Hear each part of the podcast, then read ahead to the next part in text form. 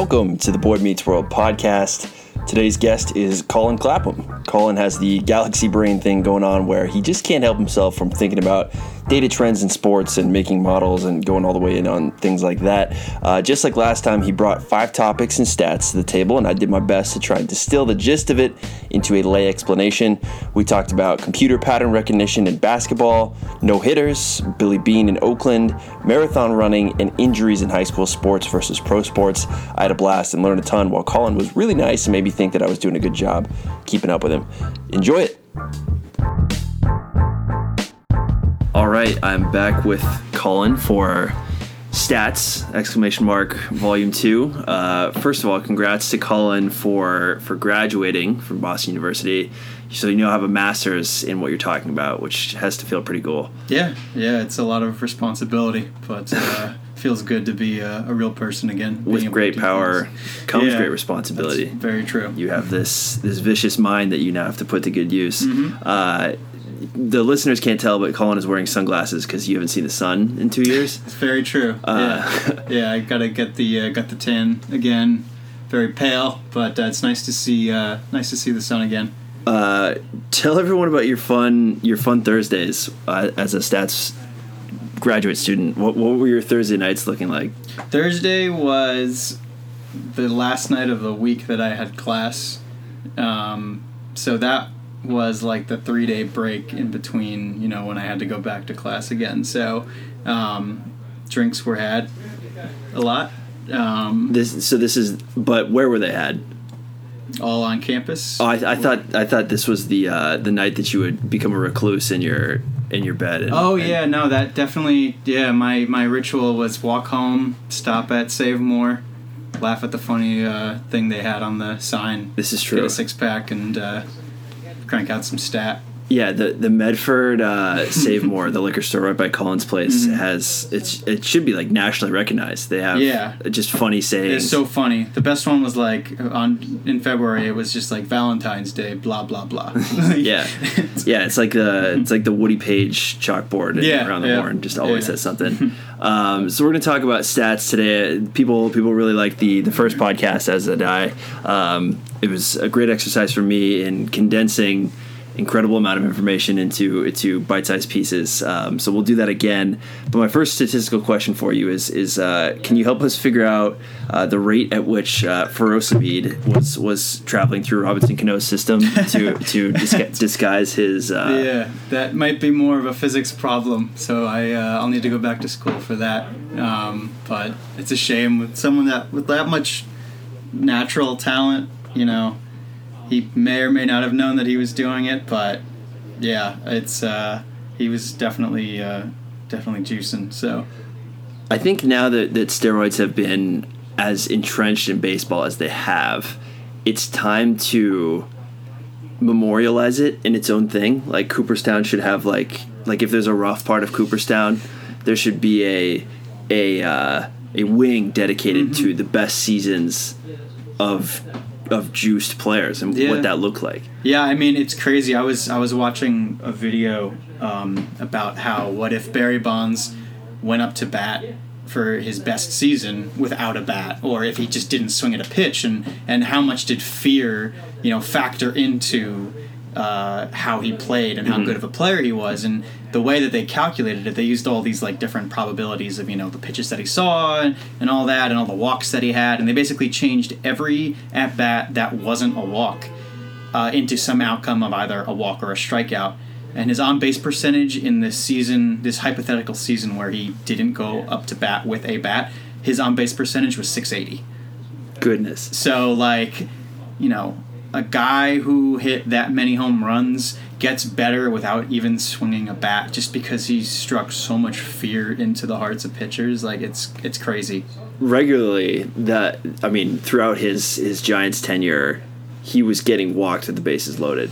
Yeah. Yeah, or it, or he was the first person up, and they would walk him with, with no one on, no It's one out. it's totally worth it. Yeah, Totally worth it. It's insane. Um, yeah, that's it's too bad that, that baseball has lost that, and and I mean for better or for worse, but Mm-hmm. uh, it is definitely something something to to be remembered because it's not like it didn't happen. That it, was it definitely doesn't happen as often. And my favorite part about that was while that year that he he broke the record for walks, Sports Center had this graphic where they were trying to compare the distance of um, the the bridge in San Francisco and see how many times Bonds would have traveled across it if he walked. So that was that was a fun little graphic that they had. I think last time we talked, you actually were not a fan of some some ESPN chyrons that come up. So that was that was one of their more inventive ones. Yeah, Uh, yeah. They they take some liberties with with certain things. So that was that was back when uh, when Pedro Gomez was was like liv- living at at uh, the the San Francisco ballpark Mm-hmm. because he was just getting interviewed there every day. Um, ESPN doesn't do that so much anymore. That was like Sal Paolantonio in in Philadelphia talking about whatever Terrell Owens had for breakfast that Yeah. morning. Are the uh, the things I remember most from childhood is Sports Center in the morning. Um, anyway, so the last time we did the pod, we talked about five different statistical topics.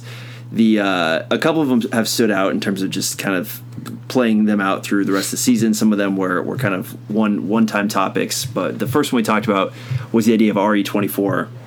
Um, which is a, an all-encompassing baseball statistic that that measures the uh, batter's pro- productivity based on situation and, and basically the how often do they do um, do a good thing at the plate to, to really distill it down to that. Uh, this year, Aaron Judge is your your MLB leader so far in RE24. Um, and he's ahead of Manny Machado in, in both the MLB and the AL, despite Machado being the front runner for both home run or all three home runs, average, and RBIs. Do RE24 one, t- one more time for us. How is that possible that Aaron Judge could could be a superior hitter in this metric, but not uh, but lagging behind Machado and all the other three? Yeah, so uh, RE24, again, each time you come up to plate, you could have a different number of scenarios. So it could be one person on, two people on, bases loaded. You know, it could be one person on first, second, or third. You could have a different combination of outs. So there's 24 different possible combinations. Um, so uh, Aaron Judge, I'm assuming the reason why his RE24 is higher is because the Yankees lineup is far superior to the Orioles lineup. Um, so when uh, Judge comes up to bat, there's probably a greater likelihood that there are more people on base, um, which means that there's more to his at bats than Machado. So Machado comes up to the plate, and you know there's no one on and no one out, and he hits a home run. You know that's going to be one, and, and there's a greater likelihood that Machado comes up to the plate with no one on because the Orioles lineup this year isn't that great. So Judge comes up to the plate. He's got people on. Maybe there's an out or two. He knocks it out of the park because Yankee Stadium, uh, and you know he, he's getting all those points. He's just you know capitalizing on that lineup protection. You know, and and if there's anyone who you know back to the Bonds fear you know conversation, if there's anyone in the MLB right now who you know would strike that same kind of fear you know i would have thought it would have been stanton behind judge this Mm-hmm. year i mean stanton hasn't been doing that great um, but judge is definitely up there i mean if you even if you just look at him he's he's a beast like he- Yeah. he's terrifying so so it's that idea of the, the when when Judge is coming to the plate, it's more often that there is a run to be had Yeah. um, than there is when Machado's the yeah plate. and and judge is just capitalizing on that and you know machado you know could have a few more home runs but you know all it takes is judge to hit a grand slam and he already outdoes machado's three solo home runs There you go. So- There you go. Um, very cool. Well, that, that is something that I, I certainly have been paying a lot more attention to since our last time we spoke. Uh, the other one that, that I want to bring up, and we'll, we'll get we'll get another crack at Gabe later. uh, but last time we we, uh, we it wasn't slander, but we, we came on here and, and trashed Gabe Kapler a little bit, or at least poked um, some holes in, in the the idea uh, that, that Gabe has for for this Philadelphia Phillies team as the manager that um, that basically if, you if you lean on your bullpen a little bit heavier, then you're going to have a little bit more control over um, over over your your get, getting the best arms and healthiest arms in front of batters throughout throughout entire game. Makes sense in, in a small sample size, aka the first 40 games of the season, uh, but we're still skeptical as it's going to play out the rest of the season. However, Gabe Kapler, uh, the league average for innings pitched per start for a team is, is around five and a half.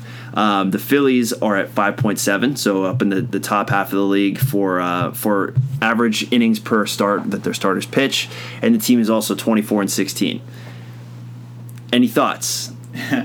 so when I came on here last month, we were two, three weeks into the season, um, and I threw a projection out there that uh, Philly starters would throw around 850 innings, and their bullpen would throw around 600.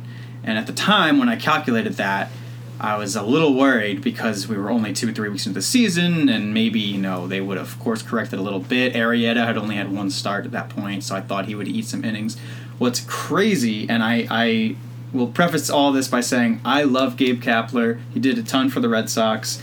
Um, you know, I, I, I have you know no problem with him as a player, and I think that he's done a good job in, in Philadelphia. Remains to be seen if what he's doing is going to work. But what's crazy about this is I did projections again last night, and the bullpen is still on pace to throw 606 innings, and the starters are still on pace to throw around 850. Um, I know we'll get into this a little bit later, but of the five, re- there are five relievers on that staff that are projected to throw greater than 60 innings. And all of the guys who had ever broke 60 of those five had to throw less in the second half. Mm. So at the trade deadline, if the Phillies are still in it, I would expect them to be pretty active for a bullpen arm.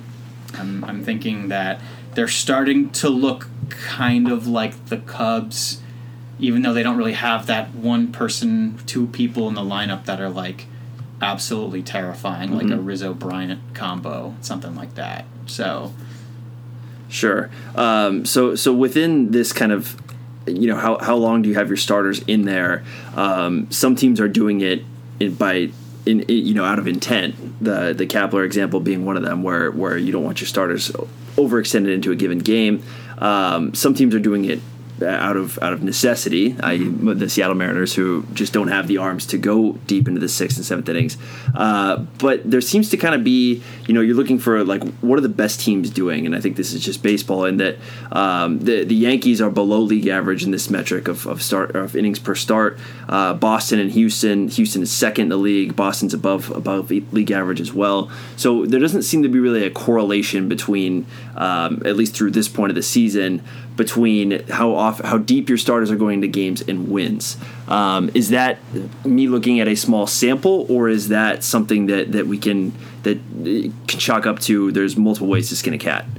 Yeah, it's uh, most statisticians will, in this matter, will fall back on the small sample size. I mean, you remember in Moneyball, they like Brad Pitt's character Billy Beane obviously would always argue that the sample size was too small, and you know he's arguing with the manager about how it was only April, it was only May, and they hadn't used their players enough, all that. Um, you know, it'll be interesting to see how it plays out over the course of the season. You can't predict if you know. Well, you sometimes you can predict if injuries are going to happen from overuse, but there are freak accidents.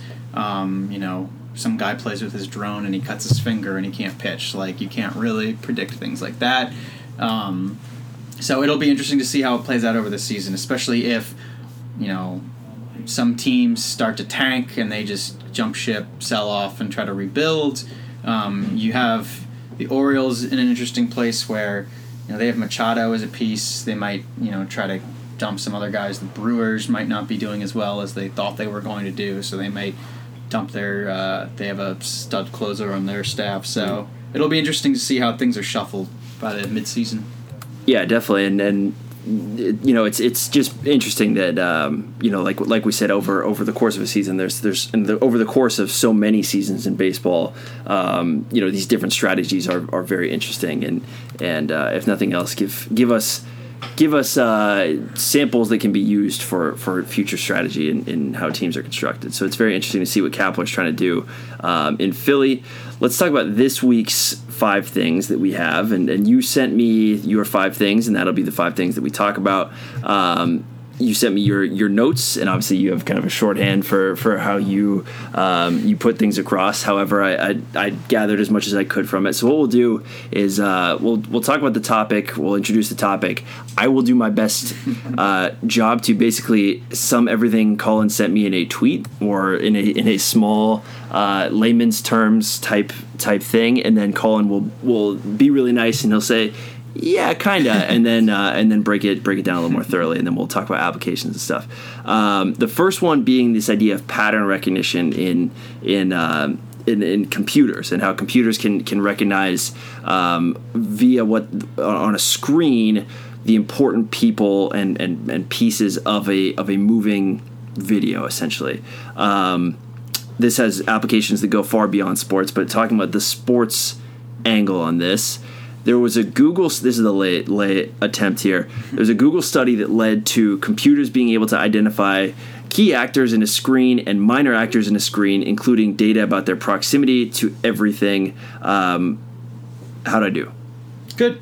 Yeah. No, that's that's really good. All right. Um, and I think that the application we were going to talk about was uh, the NBA, which is the, the example that uh, was was in the article. So essentially, what these computers do is, you know, you you look at a frame from TV, like you hit pause, you, you see this frame, and, and what these computers can do is they can say, I'm going to draw a box around this player, this player, that player is setting a pick, that player is dribbling the ball, that player is running down the court. And it's basically able to uh, pick out what each person's doing. And what's really cool about this is, you know, you think about Snapchat, for example. If you use a filter, like the dog filter, um, you know, if you've ever wondered how Snapchat or your phone knows where to place the ears and the nose and everything, um, basically picture, uh, you take the picture, uh, think of it like this uh, that image is made up of however many pixels. So every little dot. And each of those dots has a color associated with it. And each of those colors has a number associated.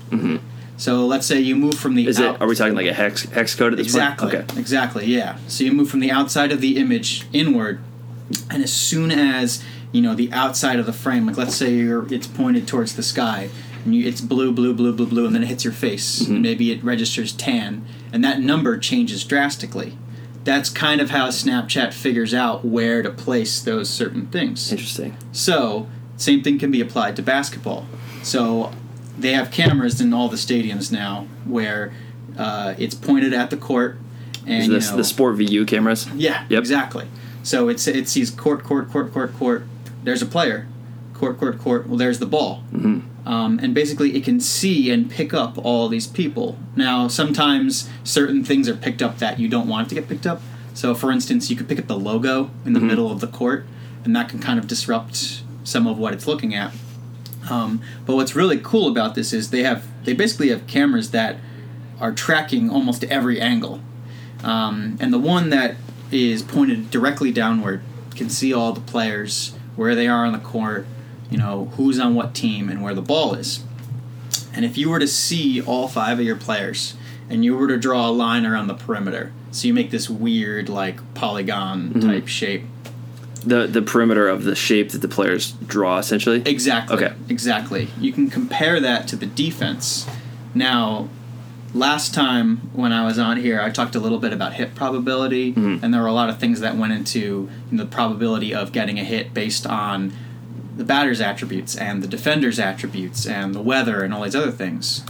What this pattern recognition technology has the capability to do is say, all right, if you run this play, like if these players run down the court in this fashion, they pass the ball to this person, pass the ball to that person by this defender, you have X probability of successfully completing a pass, successfully completing a pick, or successfully making a basket. Um, and what you can do on every single play is you can say, all right, generate the play that has the highest probability of making a basket. The difficult part is the computing power it takes to do that is too great to do on every single play. Mm-hmm. So what they do is they kind of generalize and they say, all right, I know this team runs these two different types of zone defenses and this type of man to man defense. So pick the plays that are, you know, most likely to uh, be successful and I'll just call them on the fly. So if you had a team of like robots or something like that and they were programmed to look at every single possibility, that would be capable of, you know, going on the fly with every play. Um, but you hypothetically in down the line would have the ability for every single play to say if you pass the ball from this person to this person to that person in this fashion, you have a 92% chance of making the basket versus if you set a pick and then try to dribble by, you only have a 72% chance. Got it. And so that that would mo- I mean the the easy jump for for teams to make is especially in the NBA the, the idea of of investing into an analytics analytics team that can look at those types of things and have that shape play design from coaches and how, how your team plays stylistically um, looking for in when we're looking at this defensive look that we can simulate um, simulate on on whether it's SportVU or with this with this different software that we're talking about when you're looking at that look the best thing to do here is to make that pass into the corner Mm-hmm. instead of the uh, instead of the pick from from from this angle here Yep. okay Yeah, and the important thing to keep in mind is each player has its own set of attributes. So, you know, if you're, you're the computer won't tell you make this bounce pass past this defender if the defender has like a ten foot wingspan. Like he's gonna he's gonna smack the ball right out of the way. So it's important to have as much information as possible. So so can this also play with there's two op- there's two options here. There's player A is is taking a pick and he's driving to the basket, uh, and we know that that any drive is a certain expected value, but this player actually brings that expected value up versus he could he could or, or or the computer could say, uh, let's throw it into the corner. That shot has a, has a higher expected value, but the player shooting that would actually bring that down. Would it be able to account for that? Yeah, exactly. So you would take into account like shooting percentage. You know, if the player is a better passer than you know another player, if they're faster, and that's kind of where you marry all of those, you know, standard stats like points and shooting percentage and things like that with like biometric data. Right. So like, how fast is my forty yard dash? How how tall am I? What's my wingspan? Yeah. You know, how fast are my reflexes? So so just thinking this through, I mean, the, the amount of variables in my head right now Yeah. for for location on the core one corner is different than another Mm-hmm. corner the hand that's that's being used to make a pass um, to shoot with the the the point in the game that this is a first quarter shot is not the same as a fourth quarter shot on a body uh, this is just massive. It- so how would you how would you even attempt to to distill something like this? The biggest problem is computing power Uh-huh. like i said. So um, you know being able to do that on every single play probably isn't a possibility unless you were to invest like millions and millions of dollars into this which welcome gambling to sports. Yeah, yeah. um, but yeah, no, I, I think that that's the problem that a lot of organizations have. Once they start bringing more and more data in, they realize, hey, I could find the best play possible every single time my team goes down the court. And then they're like, oh, shoot, well, I don't have the capability to do that. But Right. it would be really nice to have that. Yeah, I, I can imagine plenty of teams in the league are sitting on a solution without the mm-hmm. ability to turn it around and implement it. Yeah. Uh, for exactly what you're talking about. Yeah. To me, I think that this this particular movement um, against against a defense is especially valuable. It, it, it works in basketball, but there's a lot of of of uh, kind of real time things that happen in basketball in terms of the offense to defense switches and, and when does a play start and shot clock and things like that.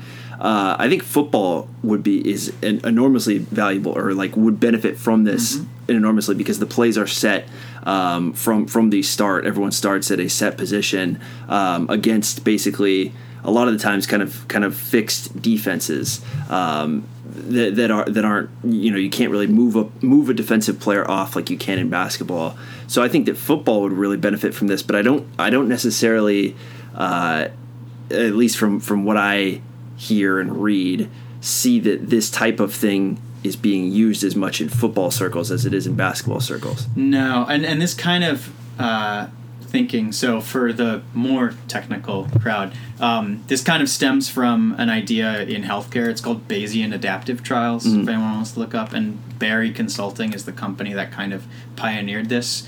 Um, basically, what you do is you you uh, you come up with a trial. So, like in this case, the play you're running would be the trial, and you just keep looping and looping and looping, and you get to change your parameters on the fly. So, like we said, you know, what player has the ball, what scenario in first quarter, second quarter, third quarter, and you keep looping until you hit some stopping term. And usually that stopping term is either uh, computing power met or play is over.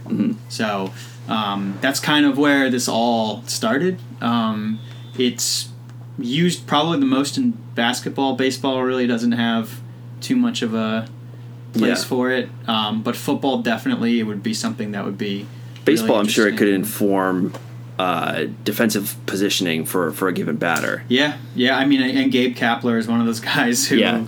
you know uses defensive positioning the most, really. Mm-hmm. Um, you know, out of anyone that I that I know as a manager, um, I know that um, Aaron Boone is another guy who kind of buys into that. But- Yeah, yeah. The idea of shifting and, and getting players in position where Mm-hmm. statistically um, they are they are most likely to make an out. Uh, fascinating stuff, and it's something that that uh, you know this the SportVU idea has been around in the last seven eight years or so, uh, but how it has been used. And, and how much is it being used in the background is, is I think um, kind of the, the black box for, for fans at least. We uh, we just saw a no hitter. Uh, it was on a couple podcasts ago that I talked to my friend Phil about it. Um, James Paxton threw a no hitter in in Toronto, um, and that got you thinking, of course, as uh, as kind of the way your brain works, to think about who who's the next candidate for, for getting a no hitter and and and, um, and kind of the anatomy of, of what a no hitter looks like.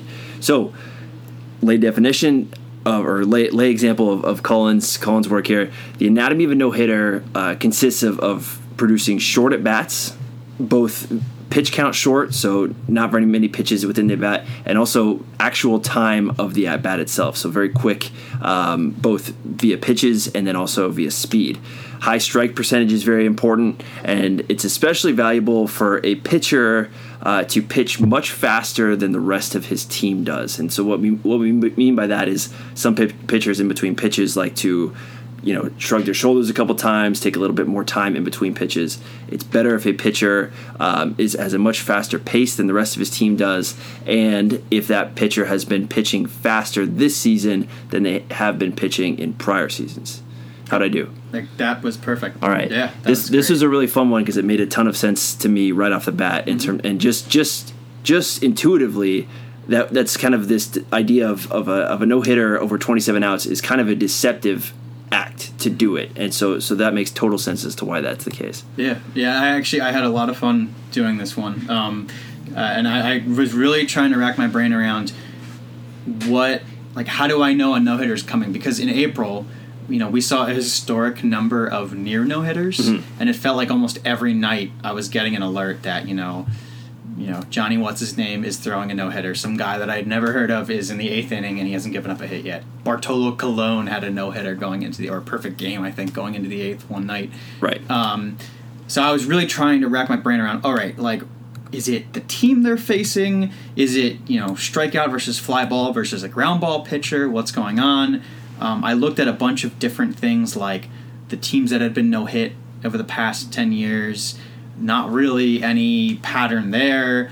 You know, I looked at you know strikeouts, ground ball pitchers. There wasn't really that much of a you know um, that much of a thing. So I, found, I stumbled on this graph. Um, and uh, basically it was showing uh, the number of no hitters uh, from 1876 to now. Uh, and I noticed that there are all these ebbs and flows. And I wanted to know, all right, why are there is there such a high peak and then all of a sudden it just drops off for a couple of years and then it slowly rises again until it gets to a plateau, sits for a while and then drops again. Uh, and what I found was uh, was interesting was starting in the 70s there's this plateau you know you got like koufax and nolan ryan and, and just really dominant pitchers guys who would tear through lineups. And then all of a sudden right around 1970 to 1975 there's this steep drop. And and all of a sudden nothing. And then all, like in the 90s no hitters start to become a little more prevalent. Um, and then steep drop again. And you know you're in the 2000s and it's the home run race and it's Sosa and McGwire and, and Bonds and you know and then there's this lull again in in you know the mid 2000s to 2010 steep steep uh, steep rise. So the numbers I have from 2010 to 2017, no hitters by year. So starting in 2010, six, three, seven, three, five, seven, and then in 2016 there was one, and in 2017 there was one. So And and through this point of the season already, there's been three. in 2018 there's been three in a month and a half. So something happened between 2015 to 2016. 2015 there were seven. 2016 and 2017 there was one each each year. Um, so what I realized was all of those you know peaks and valleys occurred around major rule changes. So in 1970, you know, it's, I think it was 73 actually. Um, DH was implemented There you go. and the mound was lowered. So pitchers had to, you know, kind of adapt to that. And you know, it took them a few years to, to adapt to it. But then you have Nolan Ryan who throws like six no hitters um, in the late seventies.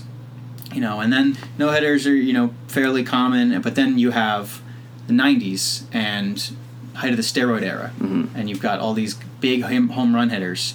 And then all of a sudden in the 2000s, Bud Selig starts to crack down on steroids. So then no hitters become more popular. So then what I found was in 2015 to 2016, the big rule change was the implementation of the pitch clock.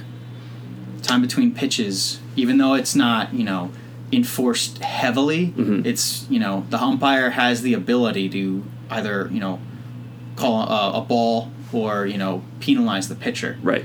Um, so these guys were kind of getting rushed a little bit. Um, Because you've been pitching your whole life without a clock, and now all of Yep. a sudden you get to the highest level of baseball, a very small fraction of probably your overall baseball career as a pitcher, and now the, there's this clock behind you. Yep, and and it's it's some guys might feel rushed, and you know there might be a miscommunication between the pitcher and the catcher. Um, so uh, some of the interesting I, things I saw. Um, so there was a guy last year, April fifteenth, twenty seventeen. Threw five innings of no hit ball, but it took him ninety eight pitches, and he only threw fifty three for strikes. Um, and what I looked at was uh, on Fangraphs they have a, a stat called pace, which is basically the average time you take between pitches. And what I wanted to see was who are guys that are ranked in the top 50 who in terms of efficiency so they, they have the shortest amount of time between pitches and anyone ranked higher than 50 i considered them not ranked um, so that guy last year april 15th who threw that five innings of no hit ball was sean Manaea Who threw a no hitter the following season? A no hitter April 21st this year. Um, and it was much more efficient. He threw 108 pitches, 75 for strikes. Sean Manaea was not ranked in pace last year. Um, this year, he's 32nd. Um, so then, you know, I got to thinking, like, all right, like, how did some of the guys who threw no hitters in the past few years, you know, where do they compare? So in 2016, the only no hitter that was thrown was by Jake Arrieta. Jake Arrieta was not ranked. Uh, in 2017, the only no hitter that was thrown was Edinson Volquez. He was also not ranked. But for each of those guys, they were on teams where the pitchers were much more efficient in terms of the time between pitches. So for Arrieta on the Cubs, his team was seventh. And for Volquez on the Diamondbacks at the time, his team was 4th mm-hmm. So even though those guys themselves weren't very efficient pitchers, they were surrounded, they were in an environment that kind of, you know, adapted to the rule changes better than other teams. So Manaea this year, what's really interesting is he's 32nd, but his team is 28th. Mm-hmm. The Dodgers also threw a no hitter this year. Walker Buehler started, and then he threw six innings of no hit ball, and then his relievers finished it up. But the team is 25th. And then Paxton uh, this year also he threw the last no hitter. Um, the Mariners are ninth, but Paxton is the sixth fastest pitcher in terms of time between pitches. So I get, it looks like the trend is guys who may not be on teams, like you said, that are very efficient between pitches, but it's guys who have kind of adapted to these rule changes better than others. So, Right. go ahead. Yeah, so so this this is profoundly interesting because I mean, it, it makes sense. The first guy I thought of when we talk about the idea of pace and how that how that would impact. Not just we're not talking about the best pitchers in baseball. It's just it's the the quickest workers in theory. Um, and the guy that comes to mind is Mark Buehrle, who was who was like famously fast, and this is something that I mean, just just watching him back in the day, you could tell. I mean, he, he, he didn't have around. It was it was pitch, signal, pitch. Like it was it was just back and forth. Um, Buehrle threw a no hitter in 2007. Was kind of a part of his effectiveness as a, as a pitcher um, throughout his career, and so it makes sense. My question to you is, first of all, applications uh, with with the injection of, of legalized gambling, got got to think that, that, the ability to spot these um, for prop bets and things like that is, is something that, that people are going to be interested in because of the because of the payout. You can throw out a very small amount of money uh, and do it often and get a huge ROI if you yeah. if you if you jump a no hitter. Also, is there a de- is there a difference? Um, talking about the the the difference between um, the the starter themselves and then the pace of the of the rest of the starters. So so even James Paxton versus uh, say the the number five and number four starters for for the Mariners, or I guess it would be number one and number five starters for the Mariners that pitched before him, and the difference between theirs. When we're talking about in the context of a series, in a three game series, if you pitch against uh, a very league average pace guy and a below league average pace guy, and then Paxton comes in uh, who is much faster than league average, does that create this kind of uh, contrast in between what you're seeing as a hitter versus those other two guys that you've seen? Oh, I'm I'm absolutely certain of that. That that has to be the most jarring thing where you know you get a guy like David Price. So David Price, I think, is one of the slowest pitchers in between pitches. Mm-hmm. Um, he's also a huge diva, and I don't really like him all that much, even though I'm a huge Red Sox fan. Um, but uh, he he's notorious for taking like 30 seconds between pitches. So you know you get a batter up there and he's used to you know like oh it's easy go with the flow you know whatever. But then you get Porcello who comes up and he's one of the more efficient pitchers in the league right mm-hmm. now. Um, that must be you know you shave 10 seconds off between t- I mean 10 seconds is a long time for a batter mentally know? yeah yeah it, it's it's you know I'm sure it's jarring for someone to stand up there having a ball thrown 95 to 100 miles an hour at them you know, and you shave off 10 seconds between that happening, that's that's got to be maddening. Is the next step of the research then looking at what uh, what game in the series that, that all of these no hitters were, were found? Yeah, yeah, I think it would be interesting to see, you know, matchups for mm-hmm. you know the rest of the the season. Um, I did I did. I do have a list of, of some pitchers. yeah, you've, think, you've got uh, some guys, including uh, think, including Luis Severino, who I had heard his name. Shout out at Alex at Alex uh, Akita for, um, and he's a he's a sports blogger in Seattle. Had predicted right after Paxton threw his that mm. Luis Severino would be would be a guy that um, that is a candidate for this. You had Severino pegged as well.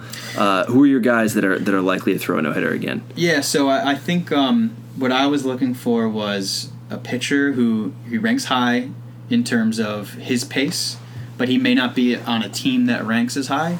So I looked. I, I only looked at teams that ranked between twentieth and thirtieth, so twentieth to last in terms of pace, um, and then I tried to look at individuals who were on those specific teams in the top 50 mm-hmm. um, so I found five. Uh, so uh, Dallas Keuchel, Jose Berrios, Luis Severino, Charlie Morton, and Rick Porcello. Um, so for uh, Keuchel and Morton are on the same team, so they're both on the Astros. Mm-hmm. So Keuchel was 47th, Morton was 46th. Dallas, his strike percentage has been plummeting over the past few years, so I don't think that he's a candidate. I think he's going to throw more pitches. That's going to wear him out. I think batters are going to get used to him, so sure. I can't see him doing it. Um, Berrios was 50th uh, on that list, um, so he barely made it his strike percentage is also uh, going down, and it, it, you know you can see the numbers this year aren't that great.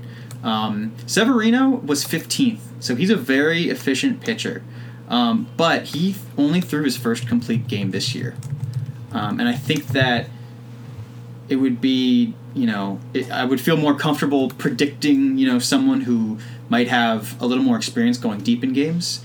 Um, Charlie Morton was interesting. He was 46th. He has the highest strike percentage of the five that I, I mentioned, um, but he hasn't thrown a complete game since 2012. Um, so I think it's been a while, and again, like someone with a little more experience. Um, so my highest pick to throw a no hitter, um, and I actually went to high school with this guy. Um, Rick Porcello is 27th. Um, he's thrown five complete games in the past two years, uh, and each year, uh, you know, over the past three, his strike percentage has been increasing. Um, so I think he he's got a pretty good chance. Uh, right now, the Red Sox are I think like 28th or 29th in terms of pace, and I think David Price has a huge uh, reason for that. Um, but it's really, uh, you know, I'm going to take credit if any of those five guys get it, but I think Porcello would be. Porcello would be my choice for the next one. Yeah, that's a that's a good list, and it makes perfect sense that it's it's kind of this uh, this three way factor of, of your pace relative to and your pace independently is important, but your pace relative to your team's pace, uh, your your endurance to go late in games, and then also your efficiency with strikes, um, because those two things go hand in hand. If you're efficient with your strikes, you're more likely to to throw less pitches and therefore uh, extend into games. So Rick Porcello is the name you want to watch uh, for for no hitter alert. Um, that would be so. So Colin is currently in the process of job hunting right now. I think the the number one thing that, that could happen for for your job prospects is is this getting published. Yeah, very true. Uh, putting a definite timestamp on it, and then Porcello crushing it. So uh, we'll root for that. Uh, moving on to another baseball phenomena here, and this is more team oriented, um, is the idea of of Mr. Moneyball himself. Billy Beane, who has been the uh, in the A's front office since 1998, and I guess the premise here is why does Billy Beane still have a job even though the A's are not a contender or seemingly looking like contenders for the next few years and really haven't been um, pr- major contenders to win to win uh, to win the World Series since the early 2000s. Lay stab at this one.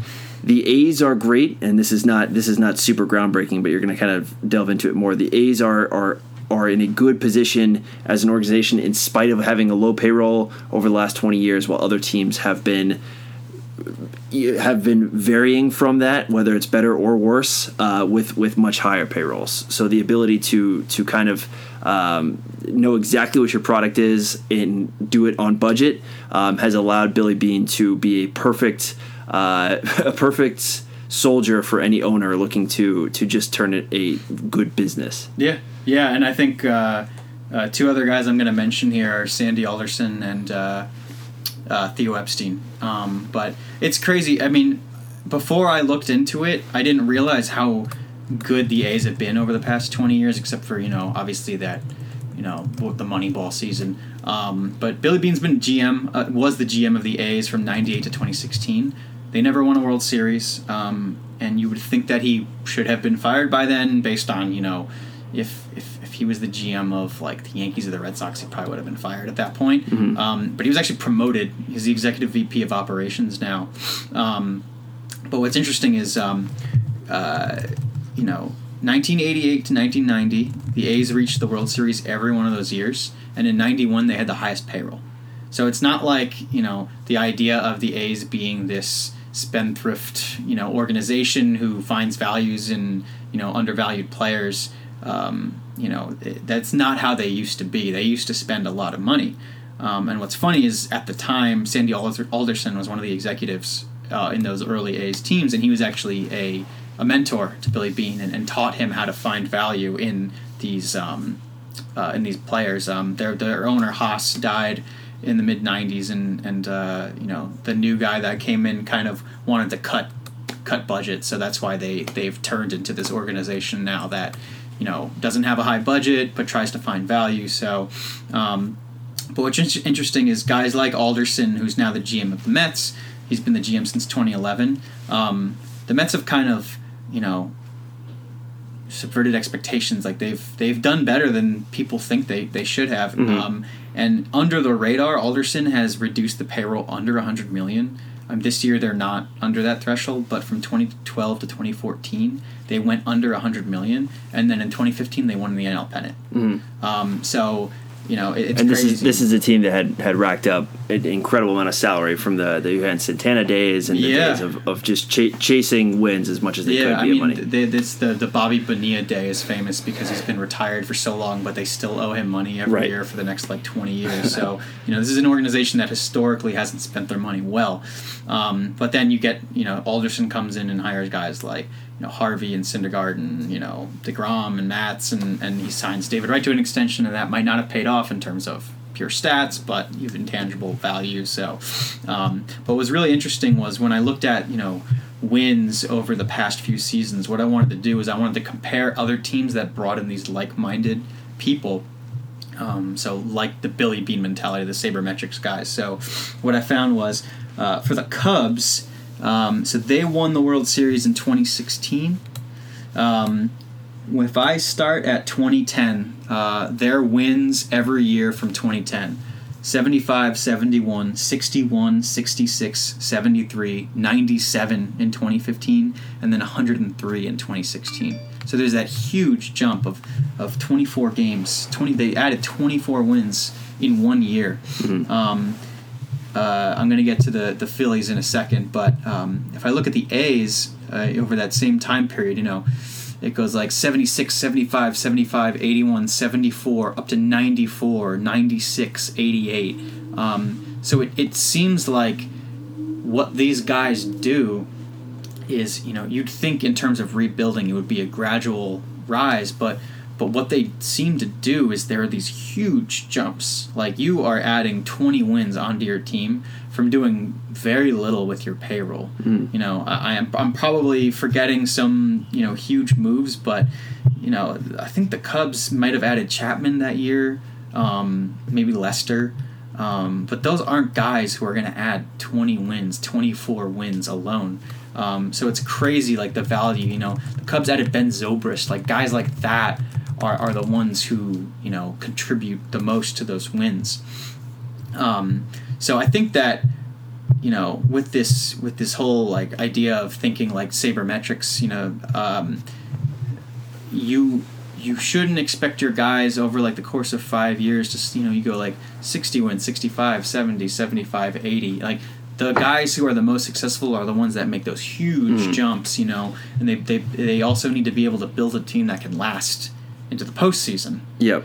Even even thinking too right now about the, uh, the you know ba- baseball's prohibitive favorite and and most talented team is the Houston Astros, um, and that organization went from so went from 76 wins in 2010 down to 56 to 50 was winning less than 60 games for three straight years. Then from 51 to 70 70 to 86 we kind of were in the mid 80s for two years and then 84 to 101 last year. So those are those are three jumps of uh, of more than 15 wins in just just three years. So so this uh, so it's kind of that, that idea of a gradual increase um, but not at all because they went all the way to the bottom and that talent acquisition allowed them um, to do to to make those giant leaps as those players themselves were making giant leaps of the of their progression Yeah, and it's it's interesting because you know going back to the the conversation we had before about building your team, like how what's the most efficient way to build a team, and I remember that the Astros a few years ago, you know the the the way that the GM built that team, it almost seemed like we're going to put a lineup of nine guys out there who hit a ton of home runs, but also strike out a lot. So we're just hoping to score as many runs as possible. You know, it didn't seem like there was much around the pitching, and you know, obviously it worked out really well for them with the pitching. They had some really good guys last year, and they added Verlander, which is terrifying. Yeah. Um, so, you know, it's really interesting that they they took, kind of took a different route, um, but it all went back to pitching again. So. Yeah, it's it is a uh, talking more about about Beane's because Be- Beane's strategy hasn't been necessarily to to bottom out because that's not within the business model because bottoming out would would would reflect a record that is exactly in line with what the payroll is. Um, so you never want to do that. You want to stay above that um, and kind of in this wheelhouse and hope for those blips that'll get you get you higher. Um, so for Beane, it's kind of like running just a like a three star restaurant on Yelp. Just like you're profitable, you have a you have good margins on everything, um, but the output isn't necessarily this this this tremendous. Um, exquisite meal. It's just it's sustenance, and it comes through. And, and and from an organizational like ownership strategy, it's it's fantastic. From a fan's perspective, might be horribly disinteresting, and that Yeah. that kind of it seems to be. Uh, that's kind of sports. Like like it, there's this business going on in the back, and then there's this disconnect between what that business is and the output um, that that people watch. Yeah, and it, it's funny to me that you know one of the guys who seems to be the most business minded, and and you think you know you hear of an owner who wants to cut payroll below a certain amount where other teams aren't even close to that, and you know he says we need to get under this number. And you think, oh, that guy's so disconnected from baseball. That guy has never played a game in his life. He's just a businessman. But it's exactly what guys like Derek Jeter are doing. Like, mm-hmm. it's just, you know, eh, it's a it's a company. It's a, you know they have to make revenue and Right. you know have to make choices. But there are you know guys like Beane and Epstein and Alderson have shown that you can derive value. You know it, it does work. You know it's just that sample size again. yeah, uh, business and sports is is um, always interesting and always always leads to to um, to more thought than just what you see in, in nine innings in a given game. Uh, last few things we'll kind of run through a little bit quicker because there uh, there seems to be less. Um, less uh, like just data for the, for these ones. Uh, the fourth one is, is the idea of the Boston Marathon, which is um, a, a concept that's unique. I mean, obviously the Boston Marathon happens in Boston. Marathons happen everywhere, uh, but the Boston Marathon because it is it is it has this kind of canonical history of of years and years of data. You can look at uh, at kind of the, the different factors and going into who wins over time. This year it was a disgusting day in Boston. It was it was. Pouring rain. Uh, it's 40 degrees outside. Probably like I mean I, I'm never gonna run ever, but this would uh, this would give me the absolute perfect day to not run. Um, but this year, the I think the my explanation for this is the weird weather at this year's Boston Marathon led to a an uncharacteristic boat race of, of a victory, uh, and then the question becomes: Is that a good race? What what makes a good race? Are we looking for uh, that type of thing where someone comes out in, in these weird conditions and does something incredible, like winning the Boston Marathon, uh, despite a below average time and, and kind of thumping the rest of her um, her competitors, or are we looking for a very close wire to wire finish? that photo finish. Exactly. Yeah, which is not what you got this year. So, you know, uh, I looked at uh, results from back since 2013, um, and you know the temperature at the start time, and then how the temperature changed over time, and then uh, what the first place finisher's time was versus second place. Um, so the spread in 2013 was five seconds. So that's you know that's a short amount of time. Like that's photo finish. Like you are emptying the tank. Um, 2014, 11 seconds, still pretty short amount of time. There's probably like the last 0.2 miles. Somebody broke ahead. 2015, it was 30 seconds, um, which is pretty wide, you know. But the start ti this uh, temperature at the start time was 46, so it was a little colder. Uh, 2016, it was 45 seconds. Um, start time temperature was 71, but it dropped 10 degrees in the race. So that might be why, you know, people got a little. Uh, It's harder for a body to something acclimate, Like that. Yeah. Um, 2017, it was 20 seconds again, so still a good race. This year, the spread between one and two was two and a half minutes, which is ridiculous for a race. Mm, And so, so identical starting temperatures of 43 degrees between this year and last year. Uh, the temperature dropped the same amount from, from race start to race finish. Mm-hmm. Um, but the giant difference was it was it poured this year and Yep. it didn't last year. Yeah. So each of those years that I mentioned, it did not rain except for 2018. Um, and uh, so just out of you know, just for history, um, the fastest Boston Marathon ever was in 2011. The finish was two hours and three minutes. This year, the finish was two hours and 15 minutes, which doesn't sound like a huge difference for you know casual runner, but that is a huge like that is ridiculous. Like you know those other years that I mentioned, the slowest time um, other than the two hours 15 was two hours 12 all the other ones were 210 or lower so um, this was a slow race. Um, rain definitely contributed to it um, a lot. Um, one of the things that i, I kind of wanted to touch on here was just in terms of the model building just some advice. Um, rain had such a huge effect and usually when you have a variable that has a huge effect um, you want to include something called an interaction term. So if you have a variable like temperature and you have a variable like rain um, one thing you might want to do is if you build a model you say you know y equals x1 plus x2 plus x3 what you would do is you would say you know my outcome equals temperature plus rain indicator plus how much did my temperature vary based on whether it rained or not? So basically, it's the interaction between two variables. So um, when one variable has such a huge effect, that two and a half minute effect, um, interaction terms help to explain that a little bit better. Um, so that that was really interesting. Two and a half minutes is just absurd. This makes me want to talk about something that, that came across on a, a Malcolm Gladwell podcast the other day. Um, he was talking about how the idea, uh, and God, this could be a huge rabbit hole. So I'm I'm gonna go carefully into this. He was talking about the idea of, of how rooting rooting for an underdog is is somewhat criminal, um, and that, that we should root for favorites because these the um, the situations in which underdogs win are are uh, generally fluky and don't necessarily represent the sport as a whole the example he used was from a, a Olympics long pass where a, an, an, incredibly gifted long jumper lost to basically a nobody within the sport because of because of rain. Um, to me, that is a horrible explanation because that that that is that's not how it usually happens. Mm-hmm. At least now mm-hmm. um, that that teams are are within within a couple simulations away from from beating each other all the time. And we're talking about team sports, individual sports, probably similarly in that that there there are many many capable runners who who, who win these types of things. Um, but that variable applies to everybody, mm-hmm. right? So so if we're t- if we're talking about why one person won versus someone else, it's not because it rained on someone's shoes and it didn't rain on someone else's shoes. Yeah. Um, so is this something that you can just kind of apply this this blanket that just moves everything down um, to explain something like this?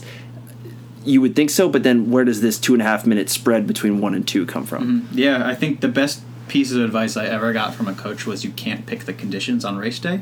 Um, so it's better to train in any and all conditions. Sure. So you know, I, I did sports in college and and you know, whenever it was kind of nasty out, snowing, raining, I actually purposely went out there just in case on race day uh, it was raining heavily, and it did rain heavily for some races. Mm-hmm. Um, uh, but the more statistical answer um, for anyone who's very technically minded is it's called um, a mixed effect model, and essentially what you do is you, you know, each person those variables affect them in different ways. So rain might reduce a person's time by one person's time by 10 seconds and it might reduce another person's time by two minutes. Mm-hmm. um, and basically what you do is you basically just build a model. It's almost like building a model for every single individual. Um, and you have this this floating term of how much does this affect this person? So some things might actually help people. Um, like if it's warmer out it, one person might say i run better when it's warm um, but another person might say oh i can't run when it's warm i only run when it's cold um, and it really like ties into the fact that runners are very much creatures of habit. I, I ran a lot in college and a little after, and I did a lot of races, and, and you know, luckily I trained in a lot of different environments. But a lot of the people that I met, you know, you'd go to, you know, I did one race in DC where it was uncharacteristically cold and it snowed that day, and a lot of the people actually dropped out because they didn't want to hurt themselves, which is actually very smart. Um, but you know, it, runners are definitely creatures of habits. There are a lot of other athletes who are creatures of habits, and if conditions are not absolutely perfect, then you know you will suffer. And you know the odds of conditions being perfect on that one specific day are very low. So it's better to train in all different environments. So I I looked at the the mixed effects model and came across this article about some guys in baseball from a couple years ago who are trying to to implement a stat uh, known as DRA, which is uh, can't find the acronym right now, but the idea is that you're you're taking in all of these factors into pitching mm-hmm. uh, to create kind of a a regardless of you know the the swings the swing pr- probability from a batter if you're if you're pitching against a batter who uh, is is a free swinger versus someone who keeps the bat on their shoulders uh, for temperature for all these different things you're trying to account for all those things mm-hmm. um, which is kind of this this unicorn metric that that it would be it seems like incredibly idealistic and, and might be just the, the, it's it's up against this kind of soft barrier of it can never be perfect but it's the best thing we have type mm-hmm. thing um, so very cool to know that that uh, the applications for that go and the, the, mixed mixed effects has has applications that go well beyond sports mm-hmm. as do all of the things that we talk about here um, but yeah very very cool stuff going on there have you, have you heard of DRA? I baseball? haven't, but I'm sure Craig Kimbrel sucks. So uh, there we go. I'm gonna I'm gonna Facebook message you DRA, and sounds like okay. we have a we have a uh, uh, a topic for for next time. Yeah. Our our last one here is this idea of of injuries in in in sports. Um, this one, I think you, you left a little bit barren on the on the Google Doc, and so I'm, I'm glad you did because this one is such an ambiguous thing and could go so many different directions. Uh, from my personal role and knowing knowing a lot about kind of the the mixed um, coverage of athletic trainers and reporting and um, you know kind of uh, all these different things that can play into high school statistics or high the, the statistics that, that show you instance rates of high school injuries um, and also the lack of a body awareness that, that high school athletes have uh, and b the lack of medical coverage that they have it is not surprising to me that, that we see the note here that there are much more catastrophic injuries in high school sports than there are in, in sports as you go up because frankly there's not as much money in high school sports mm-hmm. to pay for the types of people. Injury prevention and injury injury um, you know attendance right after it, right after an injury happens.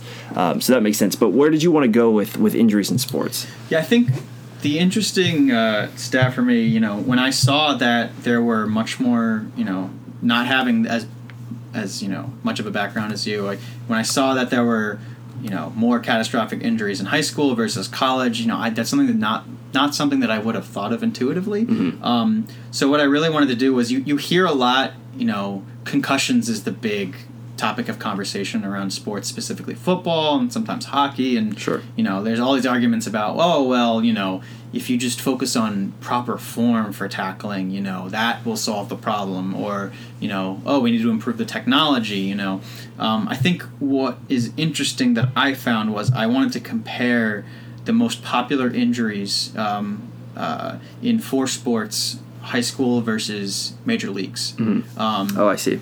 So uh, you know, and, and, and see if you know if there's something some information that we can infer from from looking at it that way. Mm-hmm. Um, so when I look at baseball, you know, in high school, uh, the most common injury are, are facial fractures. Makes um, perfect sense. Yeah, like there's just there's just wilder balls getting thrown, whether it's from you know from the mound to, to home plate or from you know just just at first base. You have yeah. less skill to be able to handle those types. Yeah, and and you know it, the easy fix, especially for high school, is you know you wear a cage, something like that over mm-hmm. your face, and and then you know so when you get to the major leagues and you develop your control you know, and that doesn't happen as frequently. Um, so the most popular uh, injury in MLB now, for pitchers at least, is rotator cuff injuries, um, and that's from overuse. Um, and there are surgeries to, you know, to prevent that, but you know incredible amount of torque on those shoulders. Yeah, I mean you're you're throwing a ball like for someone like Chapman, you know, it, it's it's amazing that his shoulders still attached to his body. Like he's throwing it 103 miles an hour mm-hmm. every you know almost every night. Like it's it's crazy. I can't even imagine if you were to take an MRI like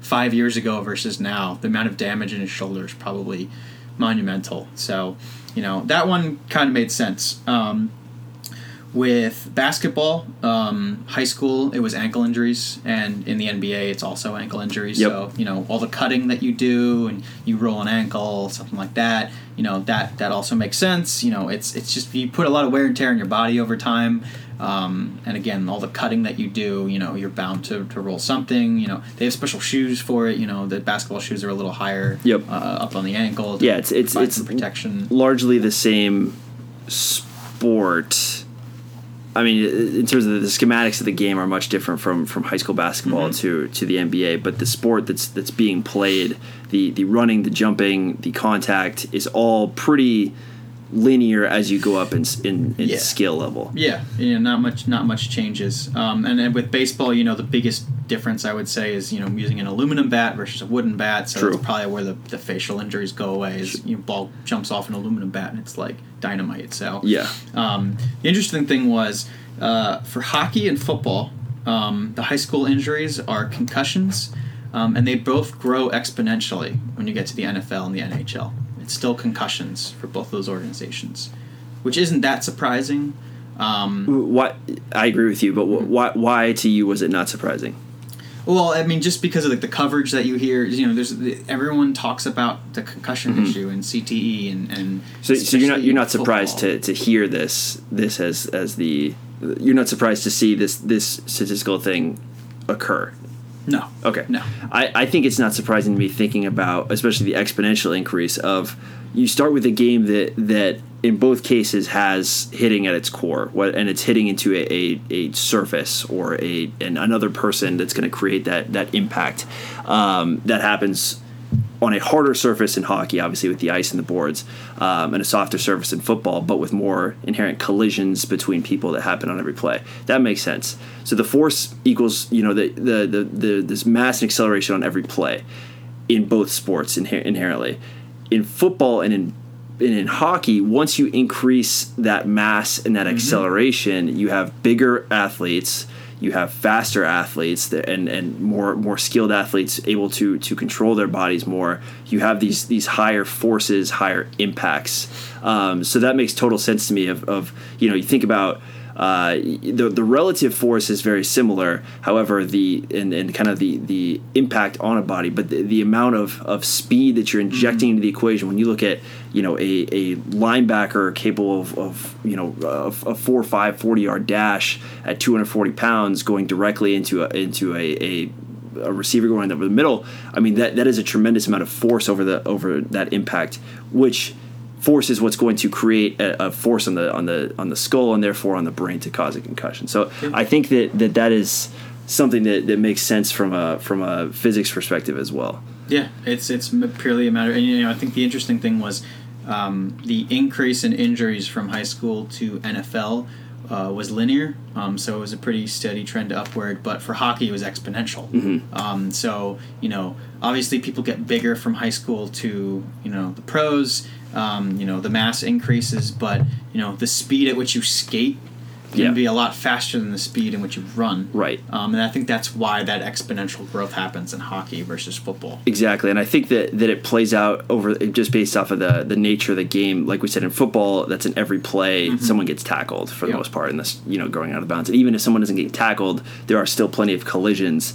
Um, listening to DeAndre Levy, Levy who was a, a linebacker for the Lions, um, he talking uh, in front of a, a congressional panel earlier this year. Levy was talking about the idea of even though so he's the linebacker and just to make the play on the running back he has to go full speed into a into a fullback uh, stun him get off that block and then make the play if he were to even get there. So what might not even register as a tackle or him being in the finality of that play still involved a very high speed impact. That doesn't go away in youth football high school football pro football. What changes in hockey to me is first of all, checking isn't allowed at the same level that it is in, in the NHL as it is in, in youth hockey. So you're going to have no no checking of someone deliberately going against them into the boards. Um, if someone falls and has a concussion in youth hockey, most likely it's on the ice. Uh, as you go up in age, that goes away, and now you have these bigger, faster athletes in, intentionally colliding against the boards.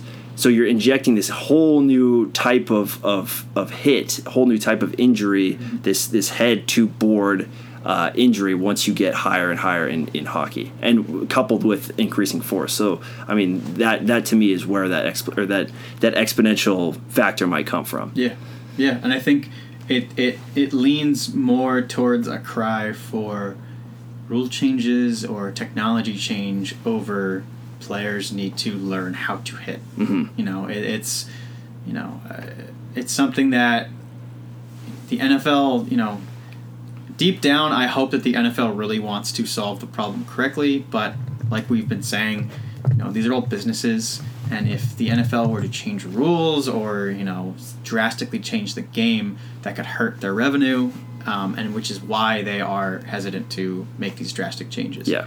Um, The, this the second they acknowledge that there is a flaw in the game, it tampers every single thing that they do from a from a business perspective. Because if if, if there's a flaw in this game, why would Coca Cola want to or Budweiser want to align them hitch, hitch themselves on our wagon? Yep. Why? I mean, uh, if there's another sport that's going to go and make more money, Budweiser will go there. Yep. Um, so so that dictates every single operation that, that the that the not just the NFL but any professional big time sports league is going to make. Yeah, exactly. You know, it's it's it's funny. It's like it kind of is like the steroid scandal in baseball in like the 2000s. Mhm. You know, with you know, to a certain extent, one being way more you know harmful to the athletes than the other. Um, but you know, with the steroid thing, Bud Selig made a big deal about it, and you know, um, I'm blanking on the name of the commissioner of the NFL. oh, Roger Goodell. Roger Goodell Yeah. didn't make as big of a deal about it in the NFL, um, and now he's got like this big thing that he has to confront now. You know, it's it's it's an interesting Mm-hmm. and, and it's much easier for for uh, for Selig in that period of time to admit or to to have a role in stopping it because it's an external uh, threat to the game. It's it's drugs coming into the Mm-hmm. Yeah. game. With football, it's an internal threat. It's it's the nature of the game that that could be its most most lethal. You know. Thing, thing that could undo it is coming from the sport itself, which Yeah. which makes confronting that a much more difficult proposition for Roger Goodell than it would be for uh, even for, for David Stern talking about when uh, when Tim Donaghy got busted for uh, referees gambling and, and having that input on the game. That that is an external threat. That's that's money coming in. That's you know that's a, that's a rogue referee. There's all these other things, but it's not like the sport of basketball. It's not like every time you dribble a basketball, there's actually a thorn in that ball that could get stuck in your hand yeah. um, it's there's just there's a different set of problems there. Yeah, and I think the ironic thing is that, you know, the the article that came out a few months ago that said that even if you get hit and it doesn't cause a concussion, it still has a pro- uh, it causes an issue in your brain. Um, the ironic thing is that if he had cracked down on steroids, you know, decreases the mass of the player maybe that decreases the impact of the hit. Um, so those hits don't become as harmful as they Guys, so you were, be. you were saying Goodell addressing steroids in, in football versus Selig addressing steroids in football or in, in baseball. Yeah, I mean, I think just in terms of like how it kind of you know is like a snowball effect. Mm-hmm. You know, I mean, it's it's just ironic that you know that kind of contributes to the problem. Yeah. You know. Yeah, for sure. Uh, just to close out, you're talking about the idea of subconcussive hits. The other the other day, I saw an, an article published that um, amongst I think it was college lacrosse players before and after hit, um, just to their head doesn't produce symptoms. Uh, it was the idea of, of their balance being affected just to, to slight degrees that were that were noticeable and and, and measurable uh, just as a result of that hit the accumulation of those hits is what causes um, the the idea of, or not the idea of the disease chronic traumatic encephalopathy that is is the the disease that shows up over time as a result of of hundreds and hundreds of those t- types of hits per season. So uh, it is it is fascinating and not necessarily the direction I thought you were going to go with that, but I'm glad we did because that's obviously a topic that uh, is very near and dear to, to my heart. Um, this was awesome. Again, I think that, that your your ability to constantly be thinking about these things provides me with a lot to talk about when uh, when we get a chance to, to, to break them down. So thank you so much uh, for for having the mind that you do, where you just can't help yourself but think about these types I'm of too much of a geek. uh, what, what was the first time you remember? Were you like doing um, like? I, I remember having like fantasy video game leagues, like that type of thing as a kid. That, but not to this level where I was thinking. Were, were, do you have any seminal moments as a kid that you're thinking about about stats in a weird way? Yeah, I uh, senior year of high school when I was learning calc, I decided, and this is still an idea that I want to do, but um, you can use calculus to uh, figure out if pitchers' arms are wearing down, um, and you, you do like a, a rate of change calculation. Basically, you combine that with physics um, and and the stats that you collect on their um, like the biomechanics of their arm movements. Um, and I just I thought about like you know if you could track a pitcher throwing a ball and the angle that they release and the speeds over time and, and all that, you could figure out like, oh, this pitcher, you know, his angle's changing very, very slightly, so he's it's fatigue and he has to exercise these muscles and things like that. Um, I think learning calc in Mr. Boland's summer, some summer school too. It was summer calc class. I think that's when it like started the click where I was like, this is really cool. Yeah, I was just filling up uh, filling up cylinders in my cal class. Just, Yeah. just not nothing, no application I that, that made me. that too. That was what that was actually what I, I, I like I like math and loved teaching math and came back to math as a result of of uh, of becoming a teacher. Mm-hmm. Um, and through the four years that I'd gone from from math class in high school to to college. Had forgotten how much I loved solving problems and, and coming on top of, of solutions like that. Um, and and it's it's just this it's very tiny, but it's it is a very tangible feeling that you get when when you saw something like that. Oh, yeah. Um, and so I, I definitely missed that that I and, and got it back a little bit as teaching, and then um, you know having some more time to think about think about uh, sports analysis like this, get a little bit more of it, but not as much as, as you certainly get. Um, all right, that was a long that was a long goodbye. We gotta get out of here. Uh, thank you so much, Colin, for doing this. Thanks for having me again. All right, let's do it again in June. Yeah, absolutely. Sounds good.